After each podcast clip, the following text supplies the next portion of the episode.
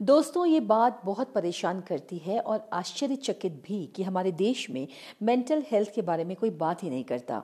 या अधिकतर लोगों को ये पता ही नहीं कि मेंटल हेल्थ जैसी कोई चीज़ भी होती है।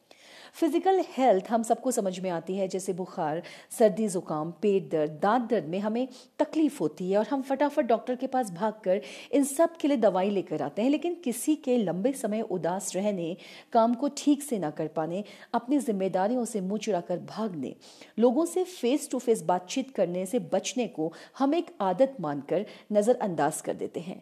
जबकि हमें अवेयर होना चाहिए कि अवसाद यानी डिप्रेशन या किसी अलग तरह के मनोविकार के संकेत भी भी हो सकते हैं। आज इसी सेंसिटिव लेकिन एक ओवरलुक्ड टॉपिक पर बात करने के लिए मैं हूँ आपकी दोस्त बारिश।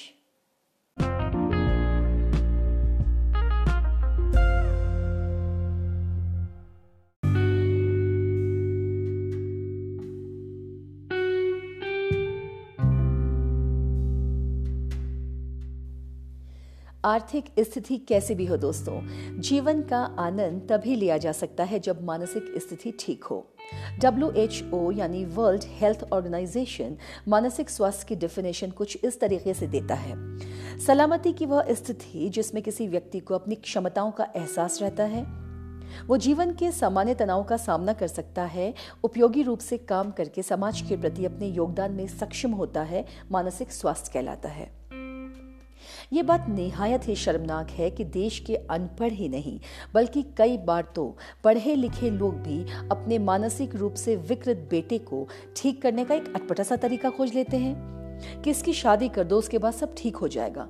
लेकिन वो पेरेंट्स शायद ये भूल जाते हैं कि एक ज़िंदगी को बचाने की एवज में वो ना जाने और कितनी जिंदगियों की बलि चढ़ा रहे हैं। वो नहीं सोच पाते कि उसकी पत्नी और होने वाले बच्चों की ज़िंदगी इस तरीके से कितने खतरे में आ सकती है। ऐसे बहुत से एग्जाम्पल्स हमारे समाज में देखने मिलते हैं कि यदि घर वालों से ये कहा जाए कि आपके बेटे, बेटी, पति को कुछ मेंटल इशू है और उन्हें साइकेट्रिस्ट की ज़रूरत है तो वो ऐसे रिएक्ट करते हैं जैसे मनोचिकित्सक पागलों का डॉक्टर हो। और उन्हें लगता है कि उन्हें ये बताया जा रहा है कि उनका फला फला रिलेटिव पागल है। और अगर किसी व्यक्ति को साइकेट्रिस्ट के क्लिनिक में आते जाते देखा गया तो लोग इसे दिमागी मसला समझकर उससे दूरी बनाना शुरू कर देते हैं। या वो खुद ही अकेला होता चला जाता है। ये बहुत अनफॉर्चुनेट है दोस्तों कि ऐसे लोगों की मदद के बजाय उनका सामाजिक बहिष्कार शुरू हो जाता है। आज अगर बात करें दुनिया के बाकी देशों, जैसे यूके यूएस की तो वहाँ अगर लोग डिप्रेशन एंजाइटी रेस्टलेसनेस या मेंटल डिस्कम्फर्ट से जूझ रहे होते हैं तो उन्हें डॉक्टर्स मेडिसिन और काउंसलिंग की मदद से वापस नॉर्मल लाइफ में लाया जाता है। लेकिन जो सबसे बड़ा प्रॉब्लम है वो ये कि यहाँ लोग मान तो लें कि मेंटल इलनेस जैसी भी कोई चीज़ होती है। और इसका समय से इलाज कितना ज़रूरी है? आप खुद सोचिए कि एक अंदर से डरे हुए, बेचैन, परेशान, दुखी आदमी की ज़िंदगी कैसे सुकून में हो सकती है? और उसी की नहीं, बल्कि उससे जुड़ी हुई सभी जिंदगियाँ एक विशाला जीवन जीने को मजबूर भी तो है।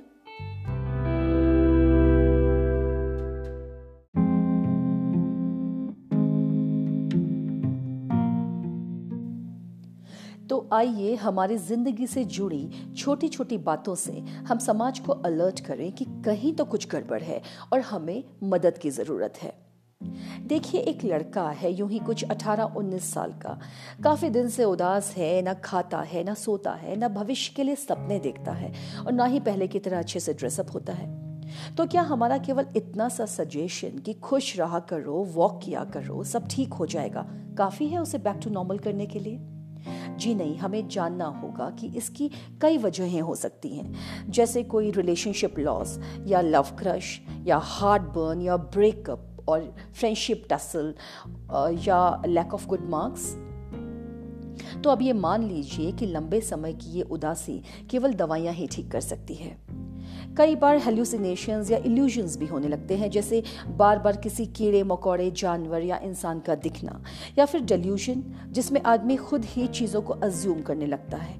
वो मान लेता है कि कोई है जो उसे मारना चाहता है, या उसका पार्टनर उसे चीट कर रहा है, या ऑफ़िस वर्कर्स जानबूझकर उसे परेशान कर रहे हैं। या कई बार तो वो अपने साथ होने वाली सभी खराब चीज़ों का जिम्मेदार अपने किसी नज़दीकी, जैसे हस्बैंड वाइफ पेरेंट्स को मानने लगता है।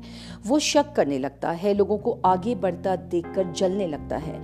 दूसरों की बुराइयाँ बताकर या दोषारोपण करके वो अपनी कमजोरियों को छुपाने की कोशिश करता है।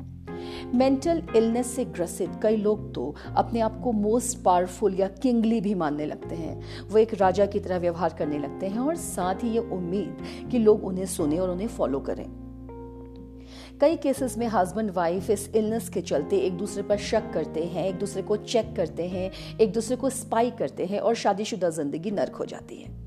ये डिल्यूजन एक ऐसा बिलीफ है दोस्तों, जिसे तोड़ना बहुत मुश्किल है। अगर कुछ और सिम्टम्स की बात करें तो 15-20 दिनों में बीपी का बहुत हाई हो जाना और लोगों का तबीयत पूछना और पेशेंट का एकदम ठीक हो जाना और सारी मेडिकल रिपोर्ट्स का भी नॉर्मल आना। यानी यहाँ पर प्रॉब्लम अटेंशन का है। ऐसे ही कई बार बच्चे बेहोश हो जाते हैं, उन्हें हॉस्पिटल ले जाकर उनका खूब ध्यान रखा जाता है और वो बैक टू नॉर्मल आ जाते हैं। ये वो लोग हैं जिन्हें कहीं ना कहीं इग्नोर किया जा रहा होता है। ऐसा ही एक, बहुत सोचनीय एग्ज़ाम्पल है एक बच्चे का, जिसे बचपन से ही बहुत निगेटिव एनर्जी मिला है। वो या तो एंटी सोशल हो जाएगा या दूसरों की इज़्ज़त कभी नहीं करेगा, दूसरों के बारे में अक्सर खराब बातें करेगा। हमारे ही आसपास बहुत व्यक्ति ऐसे होते हैं, दोस्तों, जो चीखते हैं, चिल्लाते हैं, गुस्से में रहते हैं। कई कई दिन तक नहाते नहीं। शराब की लत से त्रस्त हैं जिस जिससे उनकी सोशल प्रोफेशनल पर्सनल ऑफिशियल हर तरीके की लाइफ डिस्टर्ब हो रही है। कई लोग ऐसे होते हैं जिन्हें कुछ पर्टिकुलर चीज़ों से डर होता है, जैसे अंधेरे से लिफ्ट में जाने से, कुत्तों से, कीड़ों से, ऊंचाई से। ये फोबिया है, दोस्तों। आपने कई लोग ऐसे भी देखे होंगे जो लगभग सौ बार एक दिन में हाथ धोते हैं। ये सब भी ऑब्सेशनल डिसऑर्डर ही है। चीज़ों को ओवर थिंक करना भी एक जनरल डिसऑर्डर ही है दोस्तों। तो कहने का तात्पर्य यह है कि इस तरीके के डिसऑर्डर्स को अपने या अपने आसपास के लोगों के अंदर इग्नोर न करें। इन सभी केसेस में हमें मदद की ज़रूरत है, यानी मेडिकल हेल्प जो एक साइकेट्रिस्ट या क्लिनिकल साइकोलॉजिस्ट ही दे सकता है। क्योंकि केवल वो ही समझता है कि ये न्यूरो मीटर या ब्रेन केमिकल्स क्या होते हैं। इनके स्टैंडर्ड से ज़्यादा या कम होने से क्या क्या दिक्कत आ सकती है?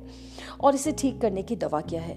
तो आज आपसे एक मेंटल इलनेस से आज़ाद ज़िंदगी का वादा लेकर विदा होती हूँ, ताकि मिल सकूँ next Wednesday till then keep the faith cut see doctor ji Bhanu Prakash thank you